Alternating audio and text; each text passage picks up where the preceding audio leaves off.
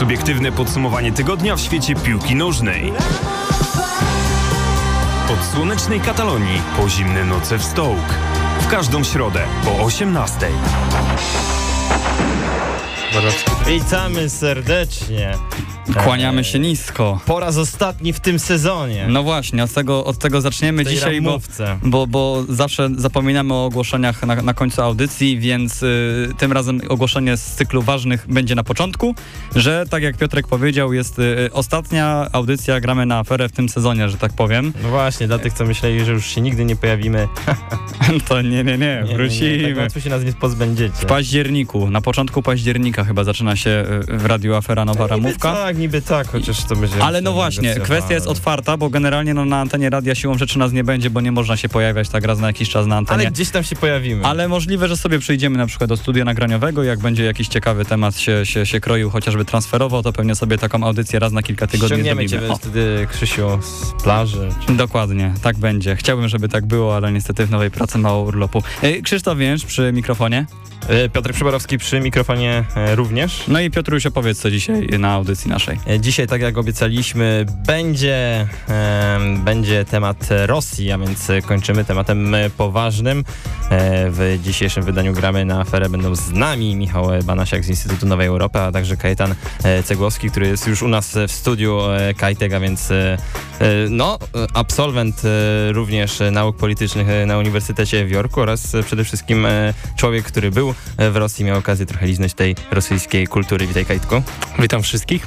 I ta tematyka rosyjska dziś nam będzie towarzyszyć. Zepnie troszeczkę klamrą tę dyskusję, którą mieliśmy z Michałem cztery miesiące temu, prawie równo, dlatego że rozmawialiśmy z Michałem Banasiakiem dosłownie w piątym albo w szóstym dniu agresji Rosji na Ukrainę właśnie o tym, co będzie działo się również w tym kontekście sportowym w najbliższym czasie i dzisiaj troszeczkę mówimy sprawdzam, ale, ale o tym e, myślę za kilka chwil, bądźcie z nami tutaj. Oczywiście ostatni raz w tym sezonie audycja Gramy na aferę, którą realizuje dziś Michał Janowski.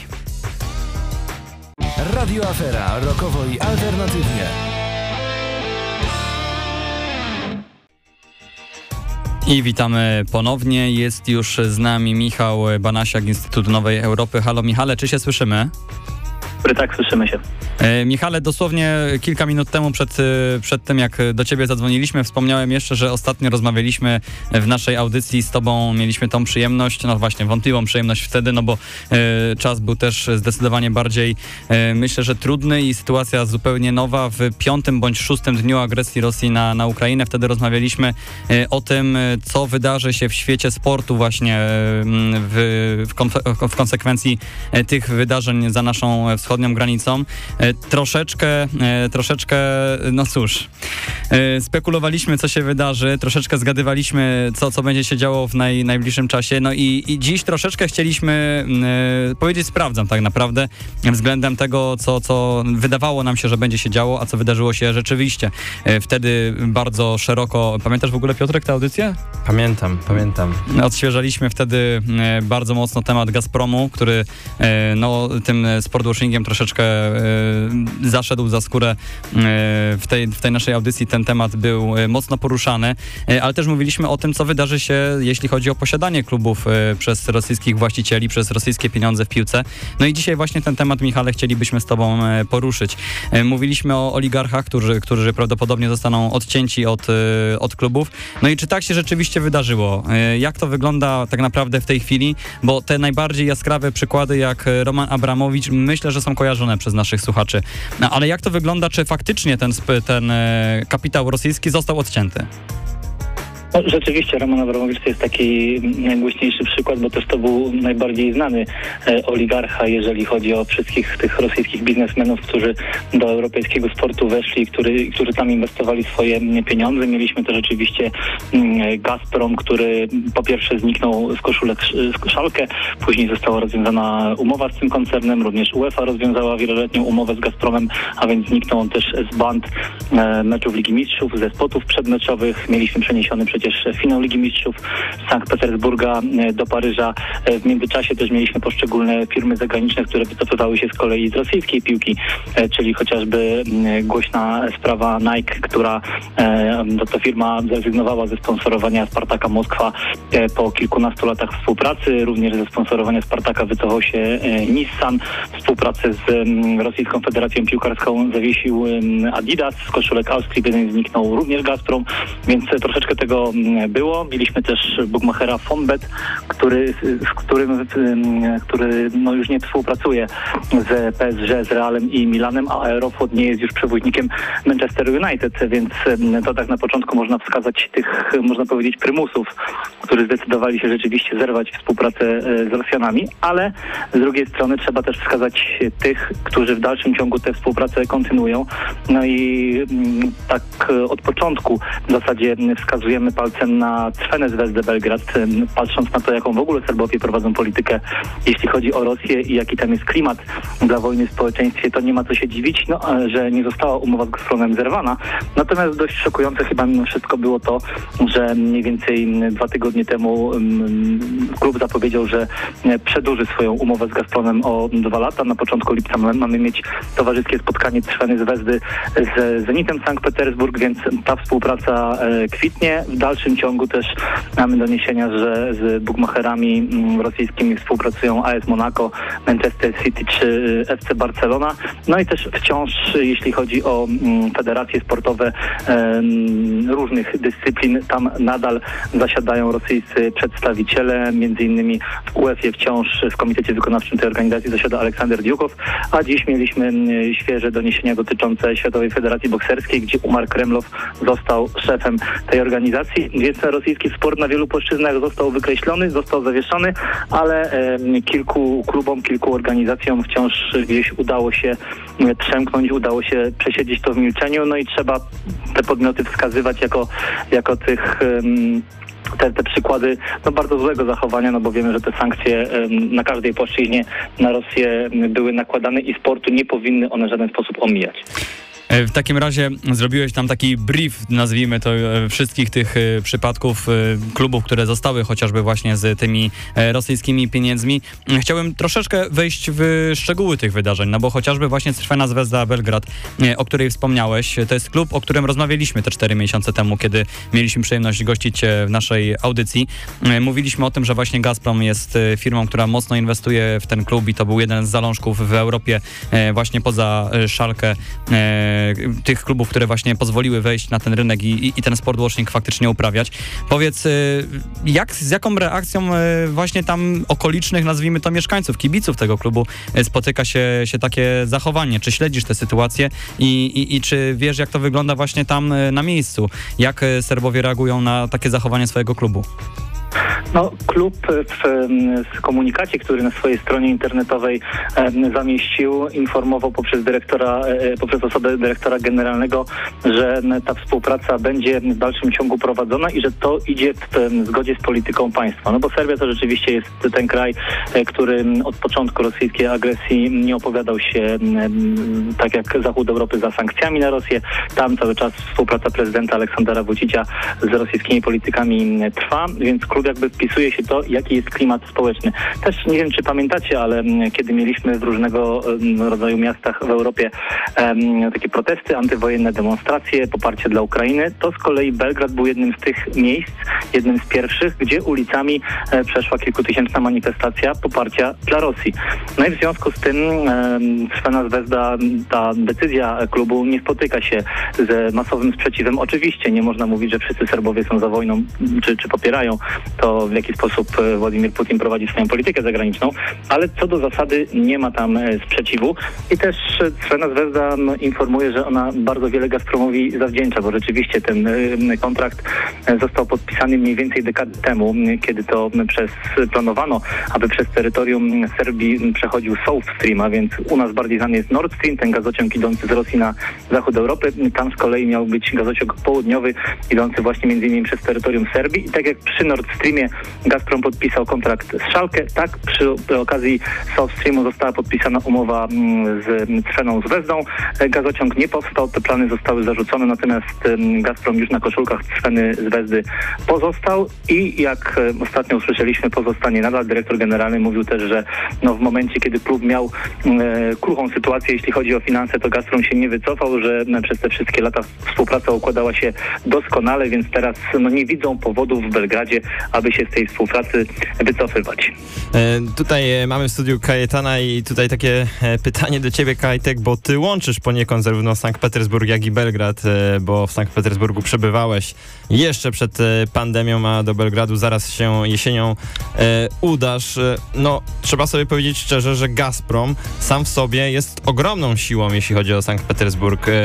No, nie chcemy mówić, że Zenit jest swego rodzaju takim klubem jejku, jakby to powiedzieć. E, no nie wiem, do czego dążysz, to się nie jest podpowiem. taką, no, klubem firmowym. A, okej. Okay. Że tak powiem. Mhm. Tak jak kiedyś mieliśmy to e, w zamieszłych czasach również w naszym kraju, ale po prostu to jest wielka, wielka instytucja, która napędza ten, ten sport w Rosji, tak? Zdecydowanie, zdecydowanie może nie jest to widoczne w nazwie klubu, ale już na przykład stadion e, jest e, nazywany Gazprom Arena, nowy stadion, który powstał na Mistrzostwa Świata 2018, e, położony bardzo ładnie na, na wyspie, podświetlane na niebiesko i właśnie e, tak naprawdę sukcesy Zenitu na lokalnym podwórku, ale też e, w Europie e, można powiedzieć, że są sponsorowane przez, przez właśnie ten e, koncern, e, dlatego też rosyjscy piłkarze na przykład e, rzadko wyjeżdżają poza, poza swój kraj, żeby kontynuować karierę, bo im się to po prostu nie, nie opłaca pod kątem pieniężnym, nie tylko w Zenicie, ale w innych klubach również.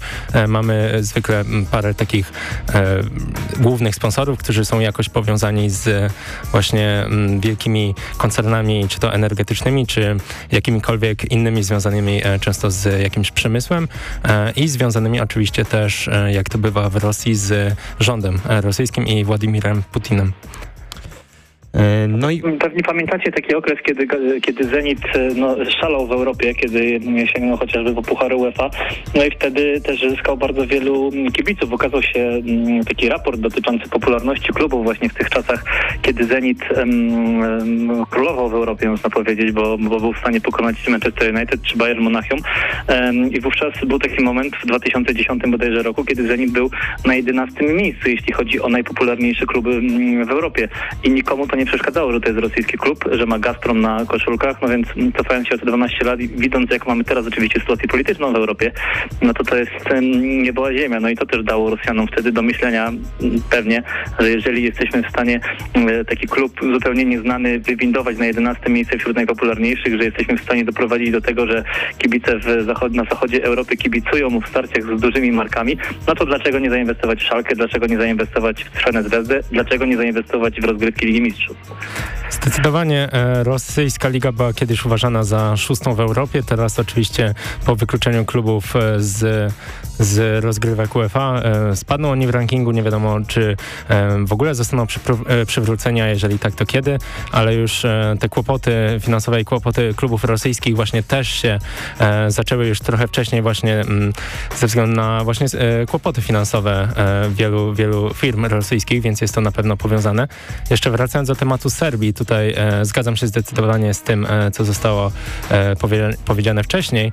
Wydaje mi się też, że nie można na pewno powiedzieć, że wszyscy Serbowie, czy też e, wszyscy obywatele jakichś krajów, które e, są zwykle do pewnego stopnia przychylne e, Rosji czy Rosjanom, e, że oni e, popierają e, agresję. większość może, większości może się wydawać, że po prostu ze względu na brak jakiegoś przekazu, informacji na temat tego, jak wygląda sytuacja naprawdę, mogą oni po prostu przyjmować postawę neutralną, czyli taką, że nie powinniśmy mieszać polityki ze sportem, która teoretycznie brzmi e, w porządku, bo tak było do, e, do tego momentu, ale wydaje mi się, że e, nigdy nie było aż takich precedensów, żeby to po prostu ignorować aż w taki sposób. Dokładnie. Dodałbym, że... Rozumieć? Mhm, tak, tak, słucham Michał. Podoba mi się taka audycja, jak my to sobie siedzimy z Piotrkiem rozparci w fotelach i, i goście sobie między sobą prowadzą dyskusję. Bardzo proszę, Michał. Serbów też trzeba w jakiś sposób zrozumieć. Na chwilę stanę się adwokatem tego społeczeństwa, że oni niestety też mają problem, jeśli chodzi o źródła informacji, bo w tym tygodniu, kiedy była rosyjska agresja na Ukrainę, to jeden z serbskich dzienników, jeden z bardziej poczytnych opublikował na pierwszej stronie takie zdjęcia wraków Rosji, y, maszyn wojskowych i był podpis, że to Ukraina zaatakowała Rosję. Więc jeżeli mamy państwo, gdzie te media też tworzą taką bańkę dezinformacyjną, no to nie ma się, przynajmniej po części nie ma się co dziwić, że społeczeństwo tak, a nie inaczej tą wojnę odbiera i że jest takie ciche przyzwolenie niestety na to, żeby, e, żeby Gazprom finansował w dalszym ciągu. W takim razie mamy przykład e, Serbii właśnie, która jest takim krajem, nazwijmy to nieoczywistym, jeśli chodzi o właśnie te relacje ukraińsko-rosyjskie. Mm, ale jak mamy rozumieć przykłady takie jak właśnie chociażby te, które wspomniałeś, e, Michał, czyli e, sponsorowanie Marathon Bet Manchesteru City, jak sponsor 1xBet, który Barcelonie tak. cały czas tam pieniądze, pieniądze łoży. Ja mówię to wszystko, Michał, spoglądając na, na te wątki, które tworzyłeś na, na Twitterze, właśnie podsumowujące te, te pieniądze w, w sporcie I, i, I, nie ukrywam też, że w ogóle jakby temat naszej dzisiejszej dyskusji jest inspirowany właśnie, właśnie tymi twoimi wątkami, więc za, za nie ci bardzo dziękujemy.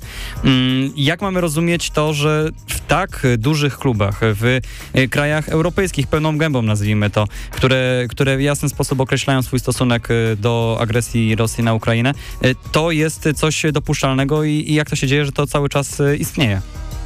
Oczywiście takie pytania padały ze strony dziennikarzy z poszczególnych krajów, a więc Hiszpanii czy Wielkiej Brytanii pod adresem klubów, żeby te kluby bezpośrednio się do tego ustosunkowało, ale nie udało się y, od biur prasowych żadnych konkretów wyciągnąć, więc możemy sobie tylko dywagować. I wydaje mi się, że po pierwsze mm, kluby patrzą na to w ten sposób, że to jednak nie są sponsorzy z pierwszego rzędu, czyli nie są to sponsorzy koszulkowi, e, nie są to tacy sponsorzy, którzy, którzy na pierwszy rzut oka są z klubem związani, no bo w przypadku Szalka i Gazpromu sprawa była prosta. Gazprom był na koszulkach, więc no, bardzo mocna była ta identyfikacja klubu e, z, Szal z Gazpromem i też tak było w przypadku Austrii Wiedeń, która miała Gazprom na koszulkach, zdjęła logo sponsora, ale nie zerwała umowy. I tu dochodzimy do wątku drugiego, bo nie wiemy jak są skonstruowane te umowy i może się okazać, że mm, kluby musiały po prostu by zapłacić wielomilionowe mm, odszkodowania, gdyby taką, e, takie umowy mm, zerwały. Spekuluje się, że w przypadku FC Barcelony to mogłoby być około 10 milionów euro. W związku z tym ktoś widocznie sobie przeliczył, że te straty mm, wizerunkowe, jeśli chodzi o klub, w przypadku takiego mm, drugo- czy trzeciorzędowego sponsora, nie będą warte aż tyle, ile klub straciłby na mm, zerwaniu umowy. No bo rzeczywiście to może szokować, patrząc na to, że tak jak powiedziałeś, tak duże marki, a w dalszym ciągu są powiązane z rosyjskimi pieniędzmi, no ale widocznie ktoś tam usiadł, zakładam, że pewnie przedstawiciele Departamentu Finansowego z Departamentem Komunikacji no i przeliczyli sobie i stwierdzili, ok, bierzemy to na siebie, nie zrywamy umowy, bo nam się to po prostu nie opłaca. Dokładnie, myślę, że właśnie tutaj trzeba przeanalizować przypadek e, po przypadku, ponieważ w niektórych właśnie kwestiach mogą być to problemy prawne, mogą to być, e, też być e, właśnie sponsorzy, których tak jakby kibice nie kojarzą, więc nie byłoby jakiejś straty wizerunku w, w mediach czy wśród kibiców, a także też czasami, jeżeli to jest na przykład jeden z, z bardziej znaczących sponsorów, to kluby, które czasami te budżety mają spięte po prostu na, na styk, powiedzmy, żeby na przykład e, być na tym miejscu w tabeli, na którym są, e, e, wiązałoby się to być może właśnie z mniejszymi przychodami i z mniejszą możliwością rywalizacji sportowej w następnych latach i zdecydowanie może niektórzy też próbują tutaj właśnie grać na przeczekanie i zobaczą jak się sytuacja będzie rozwijać i wtedy ewentualnie, jeżeli te umowy będą wygasać albo jeżeli się okaże na przykład, że będzie większe parcie na to, żeby te umowy zrywać, to wtedy możemy się spodziewać jakichś e, następnych kroków w tym temacie.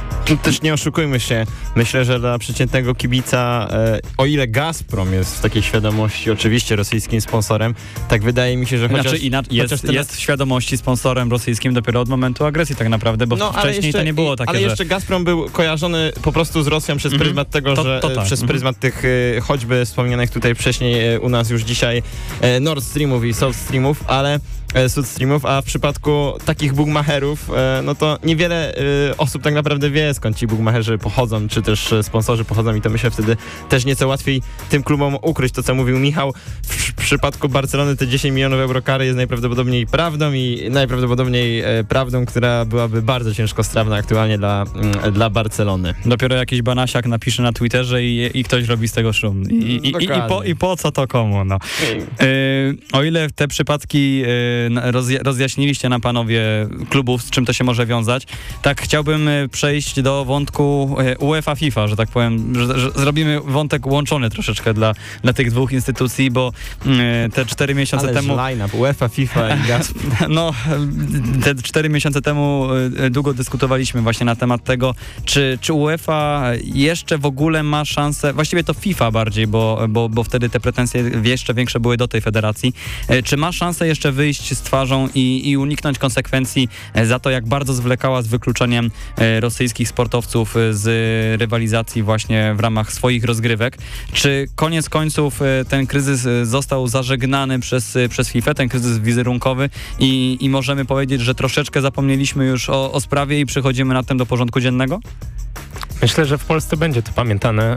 Polska jako jeden z pierwszych krajów właśnie zastosowała dość duży nacisk nasza reprezentacja, wydając oświadczenia. Cezary Kulesza, który bardzo sobie zaskarbił sympatię też kibiców, bo wtedy jeszcze można powiedzieć, że to była pierwsza duża głośna sprawa, z którą musiał się zmierzyć jako e, prezes PZPN-u.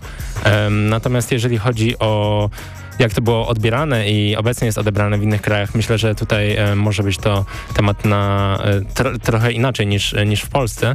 E, następnie właśnie UEFA i FIFA mimo wszystko wy, wy, wykluczyły rosyjskie kluby, na przykład rosyjską reprezentację, ale e, pytanie jak to będzie się rozwijało nadal.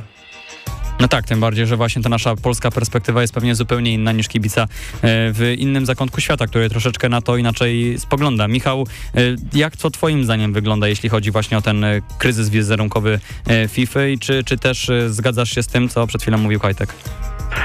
Zgadzam się, natomiast dołożyłbym jeszcze e, taką bardzo e, ogólną, moim zdaniem, prawdę, że kryzysy wizerunkowe mają do siebie to, że mają bardzo krótki okres przydatności, hmm. bo w kolejnym tygodniu przychodzi kolejny kryzys wizerunkowy, w kolejnym jeszcze jeden.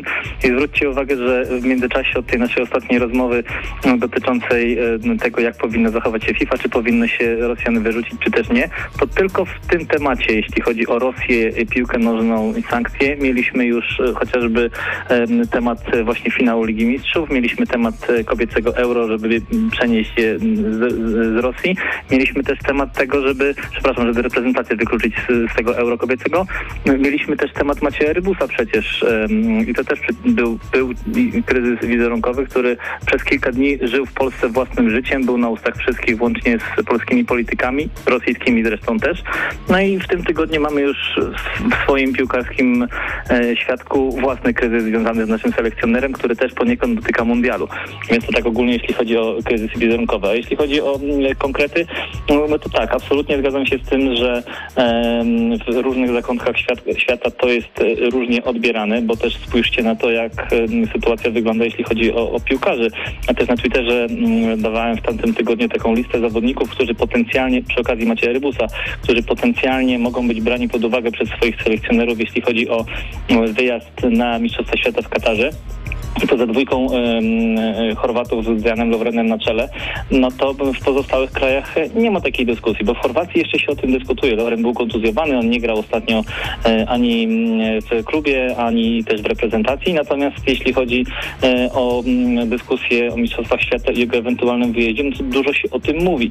I też pochwalić z kolei należy te organizacje, bo mamy przedłużenie tej furtki dla zawodników, jeśli obcokrajowców grających w lidze rosyjskiej i w lidze ukraińskiej, że ci zawodnicy, jeśli nie dogadają się z klubami rosyjskimi, nie zostaną wytransferowani ani nie rozwiążą, nie rozwiążą kontraktu, to mogą jednostronnie ten kontrakt zawiesić i do końca czerwca przyszłego roku mogą grać w innym klubie. Więc dla wszystkich tych zawodników, którzy z różnych powodów, czy sportowych, czy wizerunkowych, e, czy politycznych, nie będą chcieli w rosyjskiej lidze e, występować, to będą mogli przez najbliższy rok grać gdzie indziej i tutaj należy e, FIFA pochwalić, bo dla tych piłkarzy to często też sytuacja nie jest komfortowa. Wiemy, że mm, odejście z klubu, kiedy klub się nie chce zgodzić, nie jest takie proste, co teraz przecież też jest w Polsce dość nośnym tematem, jeśli chodzi o Roberta Lewandowskiego.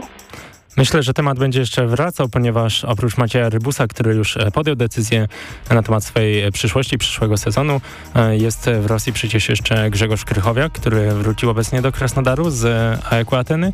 Jest jeszcze Sebastian Szymański, któremu też w zasadzie się przyglądano podczas właśnie wtedy w lutym, w marcu, czy on właśnie zdecyduje się rozwiązać umowę z Dynamo Moskwa.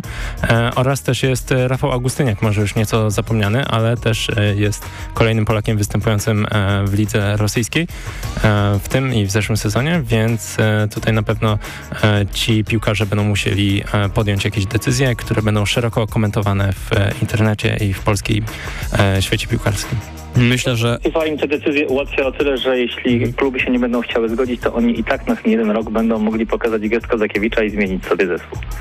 No tak, e, nie naprawdę mi się podoba, jak siedzimy sobie, Piotrek, nie? To jest coś fantastycznego. Siedzimy sobie, audycja sama się prowadzi. Yy, panowie, w takim razie teraz się wetniemy, yy, nieuprzejmie w te dyskusje. Zrobimy sobie krótką przerwę. Tak. Ale króciutką. A, bardzo króciutką. I wrócimy do was, yy, drodzy słuchacze, za kilka chwil. Bądźcie z nami tutaj cały czas. Oczywiście audycja Gramy na Aferę. Radio Afera. Rokowo i alternatywnie.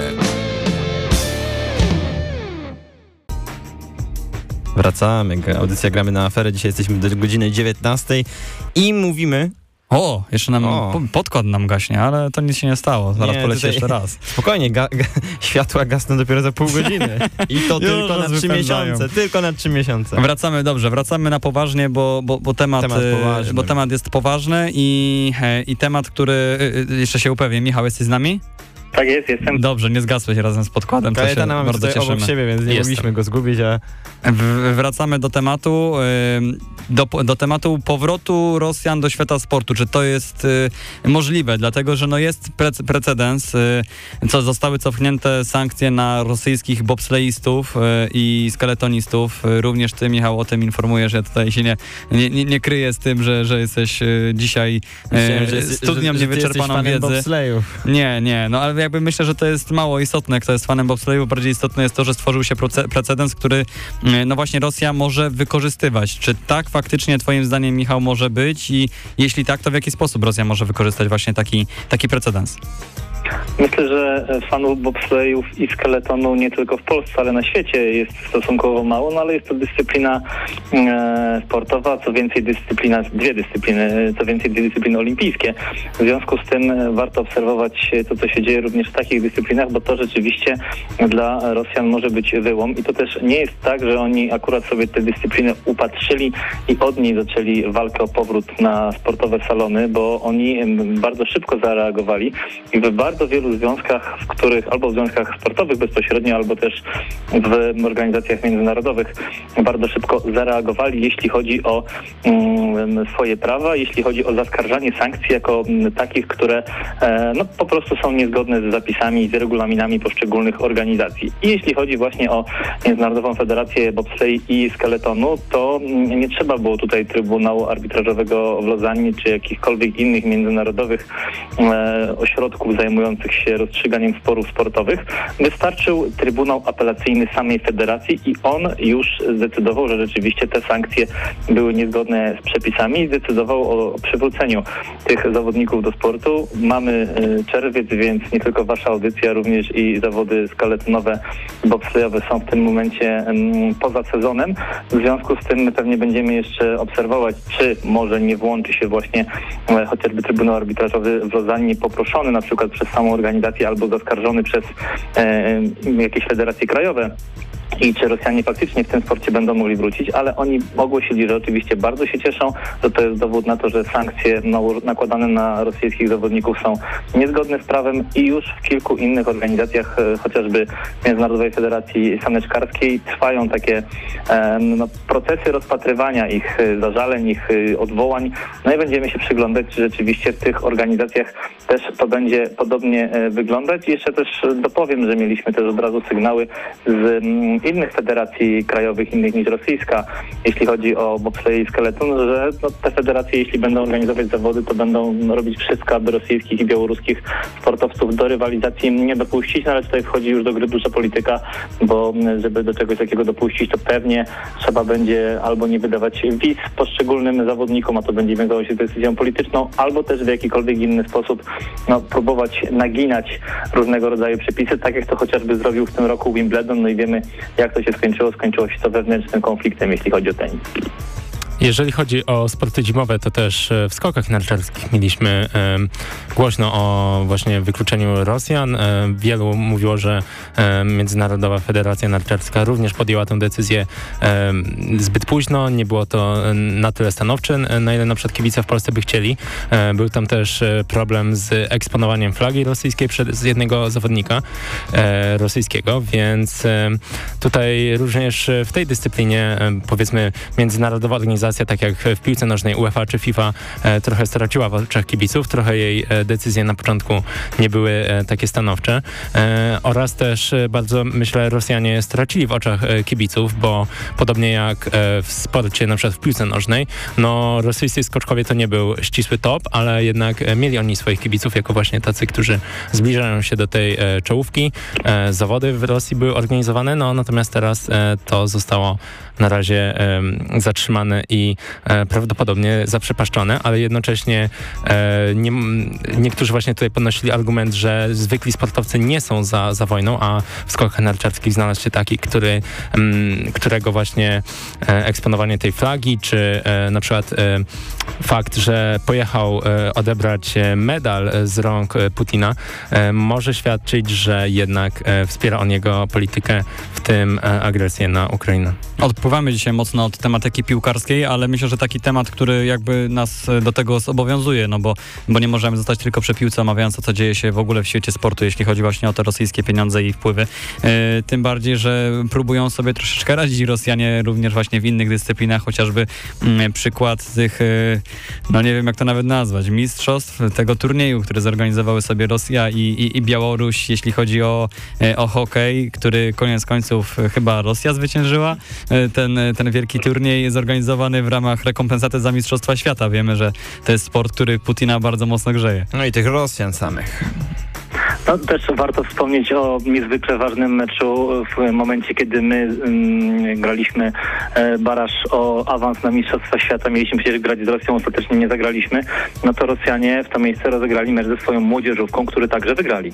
Dokładnie. No więc to są te tematy, które teraz muszą zastąpić e, poważne sportowe emocje w Rosji, ale czy tak rzeczywiście jest? Właśnie o to chciałem e, zapytać też e, was, panowie. Jak tak naprawdę w tej chwili e, odbierają to, co się dzieje? Wiemy, że te informacje oczywiście, które do nas dopływają są e, w pewien sposób ograniczone i pewnie również e, zakrzywione informacje e, z Rosji, mm, ale czy wiemy w jaki sposób jest to odbierane przez kibiców piłki nożnej właśnie z tego kraju? To, co się w tej chwili dzieje nie tylko wobec reprezentacji, ale wokół właśnie rozgrywek ligowych. W jaki sposób to jest tłumaczone rosyjskim obywatelom, to co się, to, co się w tej chwili dzieje?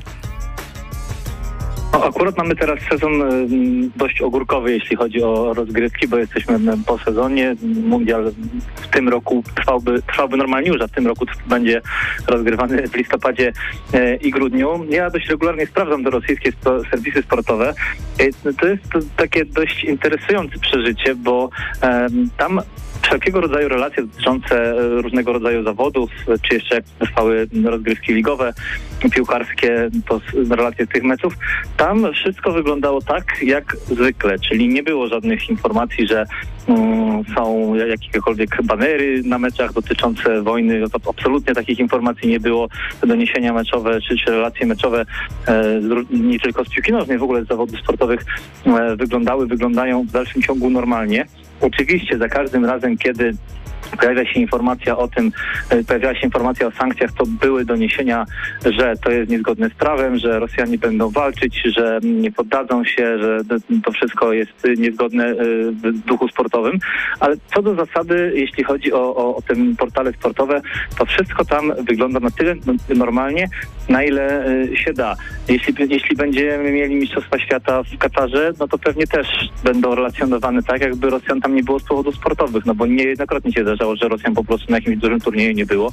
No, mm, czy, czy, czy tak jak Polaków, nie było Polaków, a my te mistrzostwa przeżywaliśmy, więc Rosjanie będą pewnie pamiętać dlaczego ich tam nie ma i, i, i, i, i że to nie były powody sportowe. Natomiast te media z pewnością będą to w taki sposób relacjonować, że mamy wielkie piłkarskie święto. No nas tam nie ma, ale niekoniecznie chcemy pamiętać dlaczego.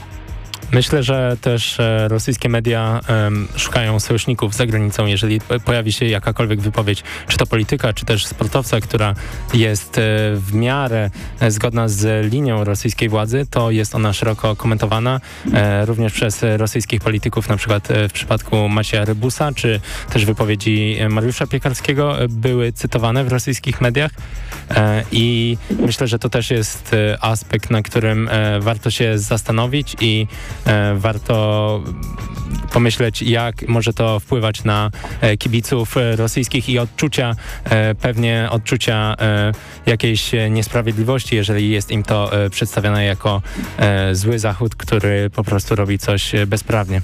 No właśnie, tutaj Kajtek powiedział o tych międzynarodowych szansach Rosjan.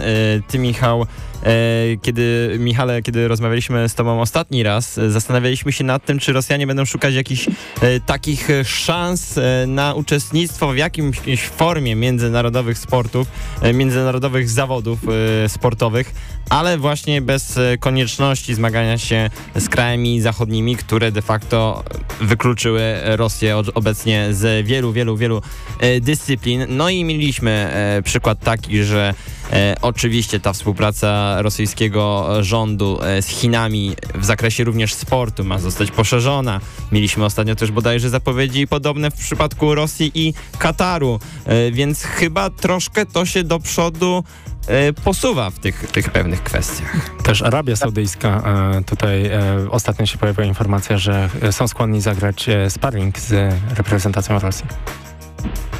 Tutaj bardzo duża będzie rola mm, poszczególnych organizacji międzynarodowych zajmującymi się mm, danymi dyscyplinami, żeby nie dopuścić mm, do takiego wpuszczenia Rosjan tylnymi drzwiami, bo wystarczy deklaracja, komunikat, y, czy też y, no, rozporządzenie danej, danej federacji, które jasno powie, że jest zakaz rywalizacji ze sportowcami Rosji czy Białorusi, kiedy ma to być na takim poziomie międzynarodowym i będziemy mieli krótką piłkę. Jeśli chcecie grać z Rosjanami, jeżeli chcecie organizować z nimi jakikolwiek choćby towarzyski turniej, to was też będą obejmować sankcje, wy też nie będziecie mieli wstępu do międzynarodowej rywalizacji.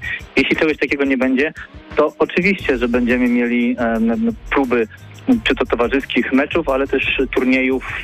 Pamiętacie, jak polska reprezentacja kilkanaście lat temu rozgrywała różne towarzyskie turnieje e, o Puchar Króla Tajlandii, więc możemy sobie wyobrazić, że będziemy mieli takie mecze towarzyskie rozgrywane przez reprezentację Rosji, czy w piłkę nożną, czy w jakiejkolwiek innej dyscyplinie, gdzieś z krajami Azji Mniejszej, gdzieś z krajami Azji Południowo-Wschodniej, może z krajami afrykańskimi, bo e, no, musimy pamiętać, że my cały czas patrzymy przez swój polski, ze swojego polskiego punktu widzenia i na wojnę, i na sankcje i też no, chcielibyśmy, żeby one były jak najbardziej dotkliwe i żeby jak najmocniej Rosję jako kraj dusiły, ale im dalej od frontu wojennego, tym tych emocji jest mniej, tym to tym to przyzwolenie takie ciche na to, żeby ta wojna trwała jest większe i też tym mniejsze zainteresowanie kibiców wykluczaniem Rosjan z jakiejkolwiek rywalizacji, a też im dalej się będziemy e, oddalać od 24 lutego, a więc od dnia agresji, to też ludzie będą coraz bardziej wojną znużeni i tym łatwiej będzie im przychodziło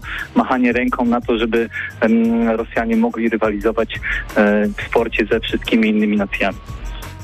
Już y, kilka razy przewinęło się tutaj, y, przewinął się Katar, przewinęła się Arabia, Arabia Saudyjska, więc e, aż nie mogę nie, nie przeskoczyć na chwilę do tych tematów, bo to jest też rzecz, która wydaje mi się jest bardzo interesująca, jeśli chodzi o mm, schemat działania troszeczkę tego, co robiło, robiła Rosja, chociażby właśnie z Gazpromem. Chciałem was zapytać, panowie, czy to, co obserwujemy w ostatnim czasie w wydaniu Arabii Saudyjskiej, nie chciałbym oczywiście zestawiać teraz Arabii Saudyjskiej z Rosją, bo to nie jest, nie, nie jest ta skala, że tak powiem, ale, ale jest to również kraj, który powiedzmy w wielu aspektach jest, jest również kontrowersyjny, na te pieniądze ładuje niesamowite w europejską piłkę i, i nie tylko piłkę tak naprawdę, bo teraz i Formuła i, e, i no właśnie chociażby przykład Newcastle, które, które właśnie zostało dofinansowane przez, e, przez Saudyjczyków. E, czy ten sportwashing, no właśnie, czy to co oglądamy to jest kolejny przykład sportwashingu właśnie w, w przypadku Arabii Saudyjskiej i do czego to ma prowadzić? Myślę, że zdecydowanie można tak powiedzieć, e, ponieważ e, już jeżeli chodzi na przykład o Katar, to e, również piłka ręczna też była również używana w ten sposób. Zaangażowani oni byli też w parę innych sportów, no i oczywiście tutaj w, w piłkę nożną. Nie jest to przypadek, że dwa mundiale odbywające się po sobie to Rosja i Katar. Też kiedy zostało to przyznawane, było to już dość dawno temu, więc mieli oni sporo czasu, żeby właśnie się przygotować. Wszyscy znamy kontrowersje przy budowie stadionów, przy w ogóle e, sensu rozgrywania e, mundialu w listopadzie, a nie w czerwcu i w lipcu jak zwykle. E, przy tym, że jest to właśnie mały kraj, jak to będzie rozwiązane, jeżeli chodzi o na przykład lokalne prawa i wjazdy zagranicznych turystów, zagranicznych kibiców.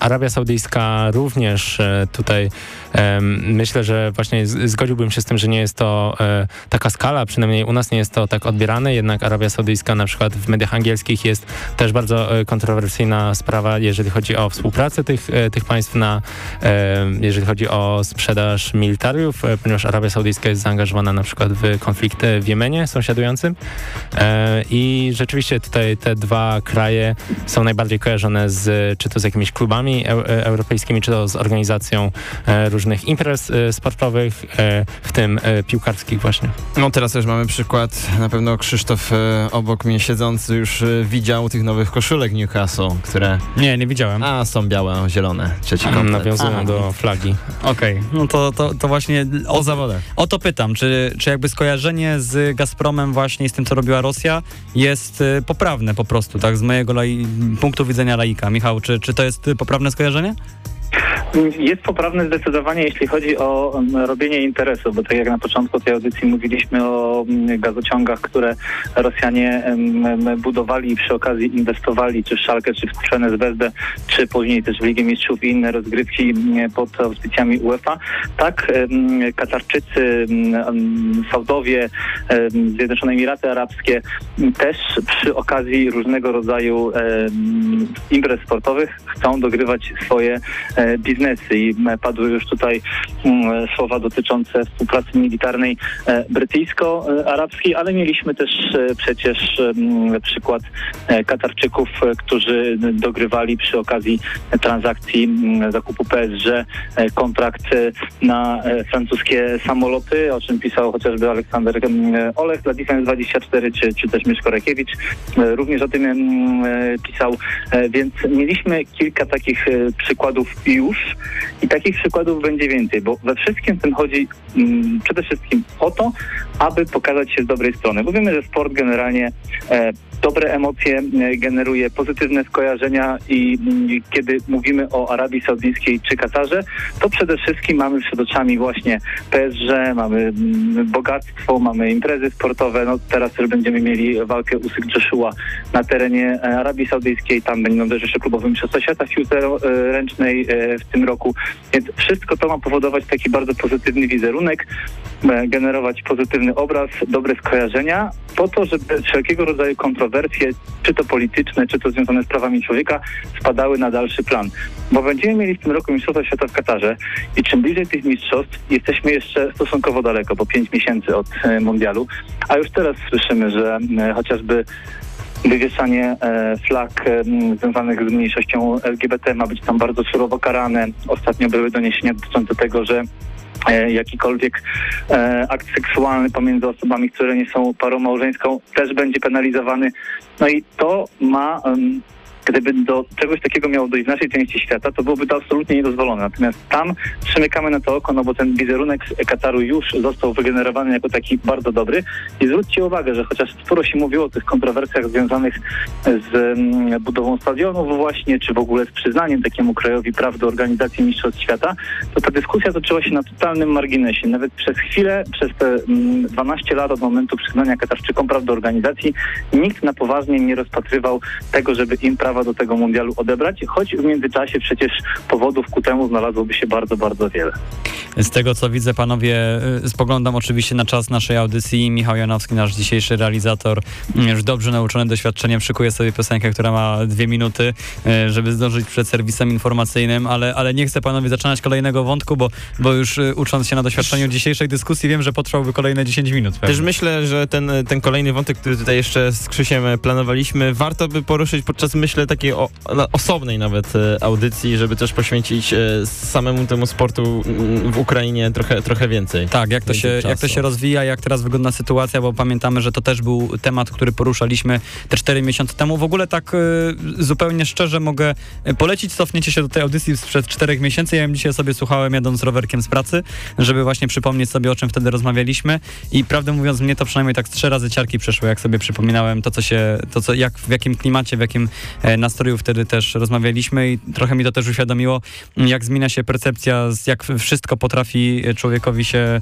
e, jak człowiek się potrafi oswoić po prostu z takimi, z takimi informacjami i też e, jakie wtedy były w ogóle, jakie było postrzeganie nasze tego, co będzie się działo w najbliższym czasie. Polecam się cofnąć również z Na Spotify'u. Tak jest, na Spotify'u można tylko. sobie sprawdzić jako podcast. Audycja z Michałem Banasiakiem, który był również dziś naszym gościem. Michał, wielka przyjemność, jak zwykle dziękujemy Ci, że byłeś z nami. Bardzo dziękuję. Kajetan Cegłowski, naszym e, drugim dzisiejszym e, gościem. Również dziękujemy e, za, za debiut na naszej antenie, myślę, że bardzo udany. Ja również dziękuję. I realizował nas dziś Michał Janowski. Przy mikrofonach byli Piotrek Przyborowski, Krzysztof Więż. wracamy już niedługo. Wracamy niedługo w radiu w październiku. Na pewno więcej informacji na naszym Facebooku. Gramy na aferę Radio Afera, tam tak, możecie nas albo znaleźć. na Twitterach na naszych. Twitterach naszych. No, tak, tam się będzie. wpisujcie, klikuj, Tak, klikajcie. Zupełnie nic z tego nie mamy, więc zapraszamy bardzo serdecznie. E, Jeszcze, jeszcze. Do usłyszenia na pewno w październiku, ale pewnie wcześniej jeszcze przy okazji jakichś e, podcastów na Spotify, które będą się pojawiały prawdopodobnie troszeczkę mniej regularnie, ale raczej jakieś będą. Nieregularniki, tak. Do usłyszenia. Do usłyszenia. Hej! Jara! Gramy na aferę! Subiektywne podsumowanie tygodnia w świecie piłki nożnej. Od słonecznej Katalonii po zimne noce w Stołk. W każdą środę po 18.